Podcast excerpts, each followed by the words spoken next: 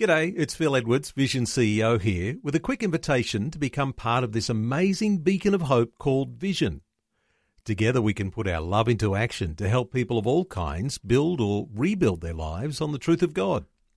Please consider the part you can play during our upcoming Visionathon appeal, remembering that it's your support that makes Vision possible, including this podcast.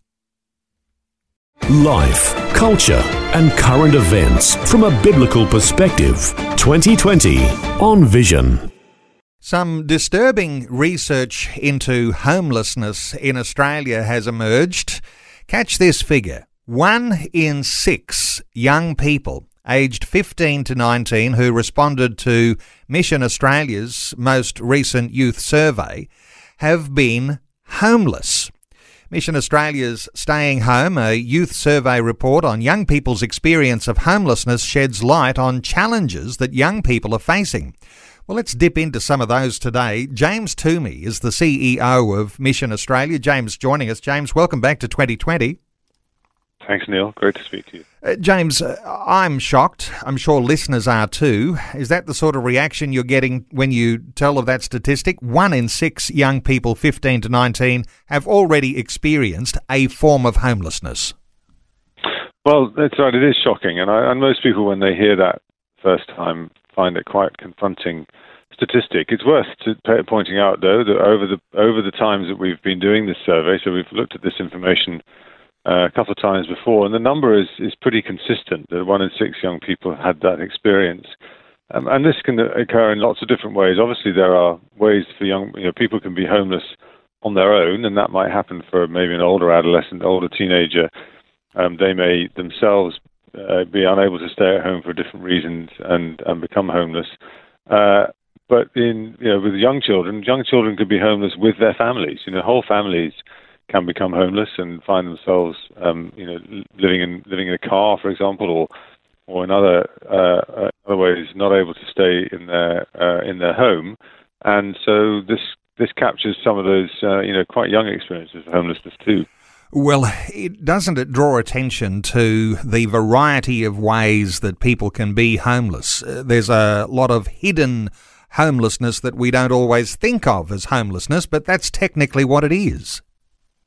That's right. Uh, I think it's a really good point. You know, around um, it's, a, it's around eight percent of people who are homeless are actually rough sleepers. So the people that most of us uh, would experience as homeless are people that we see sleeping rough on the streets. Most of us don't see the majority of homeless people, and those are homeless people who are either um, doing what's called couch surfing, which is where you're you know sleeping on a friend's floor or a sofa for a night or two and then maybe moving on and trying it out somewhere else. Um, living in uh, temporary or, or severely overcrowded or other unsuitable accommodation. All of these are types of homelessness where people don't have um, a you know a permanent right to stay somewhere. They don't have a tenancy, uh, and they don't have their own determination about whether they're going to be able to stay there the next night. So they might have a roof over their head um, and not be visible to us, because they're rough sleeping, but they they'll wake up every day wondering where they're going to sleep that night. James, let me ask you because few people are as qualified as you to make an impression here so far as COVID 19 and the homeless situation, and we've been talking youth homelessness, but homelessness in general. Uh, is it likely to make things a whole lot worse in coming times given the economic challenges? Well, regrettably, Neil, I think it, it will. Um, right here and now, we've had some extraordinary uh, initiatives from state governments in in taking particularly rough sleepers and providing them with temporary accommodation, whether that's hotel or temporary accommodation, with a view to trying to get them into long-term, suitable, stable accommodation. And that's been fantastic. And it's what it's demonstrated is actually what's possible if you really throw your weight behind a problem like this. What I do know, though, is that um, you know the economies around the world, Australia is no different. We are doing relatively well, but it's going to be hard. The next the next few months and the next few years are going to be hard. There are going to be more people without work, uh, and there are going to be more people there who won't be able to afford a place to rent or won't have the security um, to be able to demonstrate themselves as being able to, to you know to keep up the rental the private rental market. And all of these things are things that lead to homelessness as well. and one of the other things that we're experiencing and seeing around, not specifically in the areas of, of youth, although it comes into young people's homelessness too, is the circumstances of being uh, having your movement restricted or being restricted in where you can go or how you can socialize. Uh, has we have seen increases in uh, reports of violence in the home and tension in the home and difficult uh, relationships in the home, and these are all things that are, are factors that lead towards homelessness as well. So unfortunately, uh, uh, you know, unless we are able to act now, we will see homelessness go up in the next period. Uh, just this past week, the government ploughing more millions into mental health and young people, particularly vulnerable mental health issues. What are your thoughts around those 15 to 19 year olds and their mental health at this time? Well, you're right. There is a, a particular vulnerability, um, and you know we see in the youth survey generally each year that uh, concerns about mental health, their own mental, you know, people's individual mental health or the mental health of their friends, feature high in, in the numbers of things that people are concerned about. And uh, you know, one of the things that is is a really important aspect of um, maintaining health and well-being is social connection, and is actually meeting and seeing people and being seen by people. And this is one of the areas where, for, for large numbers of the population in the past few months, that's been less possible for very good reasons from, from a public health point of view, but a recognition that isolation um, is, is, is in, in and of itself uh, a contributory factor to, um, to breakdowns in, in some people's mental health. James, you mentioned just a little earlier in our conversation this idea of couch surfing. And uh, oftentimes we think of, you know, teenagers sleeping here for a few nights and going to another friend, uh, finding a family member, uh, those sorts of things. But that in itself has a dramatic effect on young people. That's right. And what we saw in the survey was that, um, you know, that we really kind of these the, this lack of permanence in your living experience has an impact on your aspirations and, and on and on how you feel about how likely you are to be able to achieve the things you want to after um, you know after leaving education. So uh, we see that uh, young people who have have these experiences of homelessness are, are less likely to feel like that going to university is an option for them. They are uh, you know, looking towards getting a job or uh, going to TAFE or college, and these are all good aspirations. But then we'll also see that when you, and a question about how confident are you that you're going to be able to, to, to actually do those things, the confidence then becomes very low because uh, you know people if they don't know where they're going to live aren't able to have a safe and secure base for uh, education or or work um, then obviously it has a you know that downward pressure on uh, this, thought of whether am I going to achieve it or not. It's one thing to have no job, another to have no home, no fixed address. That just compounds the problem. You mentioned that there were some government initiatives that were working in some areas, given COVID 19 and the extra intensity that pressure has been put on homelessness. Are there any good news stories that you can report in regard to that? Well, there are, and I mean certainly with um, uh, you know people sleeping rough, the emphasis on um, uh, keeping that group of people safe from a from a public health point of view and moving them into accommodation and then supporting them in accommodation. That's that that was a that's clearly been beneficial for those um, for those people and kept them safe and provided them with uh, um, um, uh, predictable accommodation. The other interesting one, and this was this was unexpected, with um, the coronavirus supplement, the increase or the, the introduction of JobSeeker, um, and the and and the the fact that this was obviously considerably more than than the Newstart allowance. Um, what we saw for the for, for some for some young adults, for the first time, they were able to actually afford a private rental property because they had enough money to pay the basics and pay rent. Um, so, whereas we uh, also saw young people who were finding themselves in crisis because they couldn't stay in their friend's house or there um, you know, anymore because people were being very clear about who's coming in and out of the house from an infection point of view. actually the increased coronavirus supplement meant that they were able to afford to rent and or, and afford to live independently.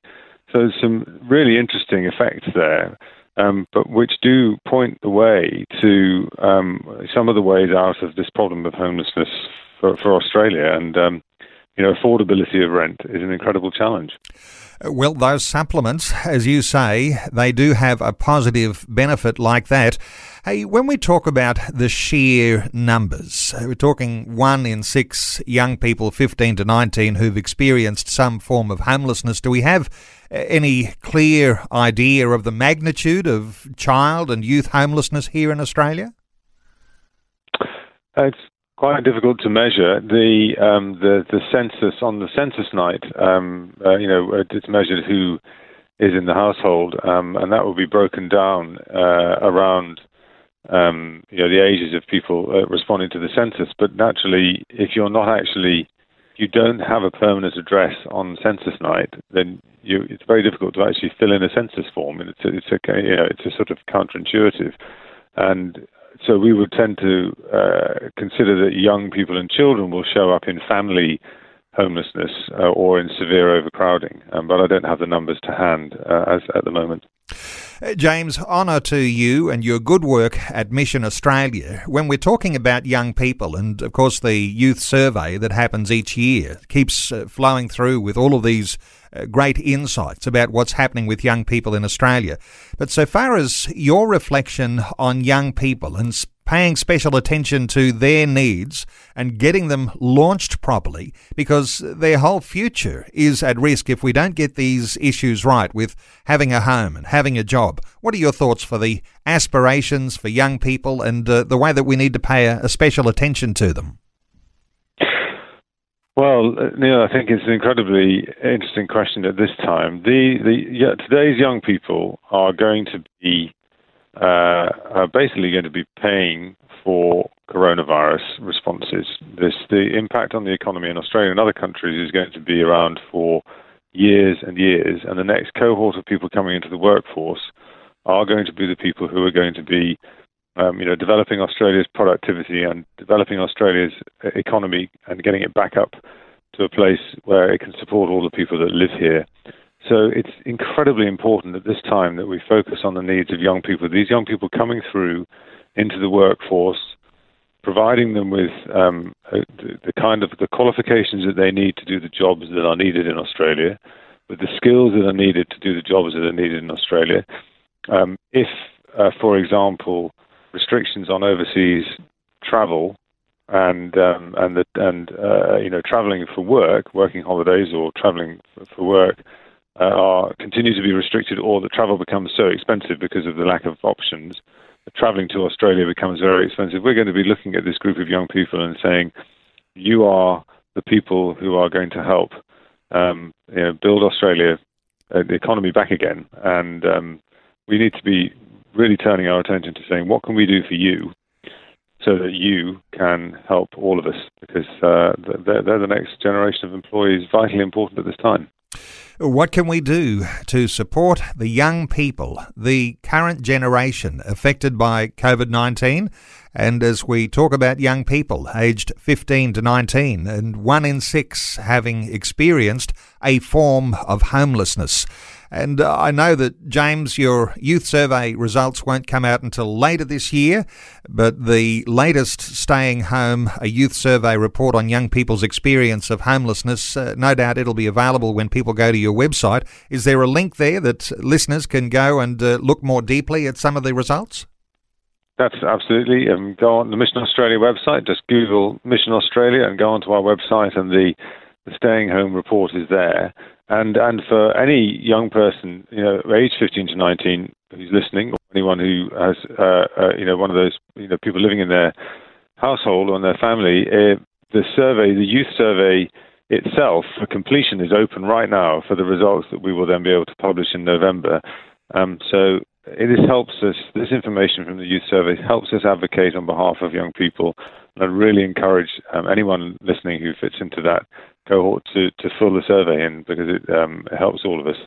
Okay, go to Mission Australia, Google Mission Australia, or you'll find the website missionaustralia.com.au. James Toomey is the CEO of Mission Australia. James, great getting your insights once again. Thanks for being with us on 2020. Thank you, Neil. It's always a pleasure.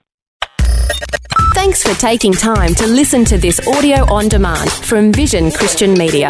To find out more about us, go to vision.org.au.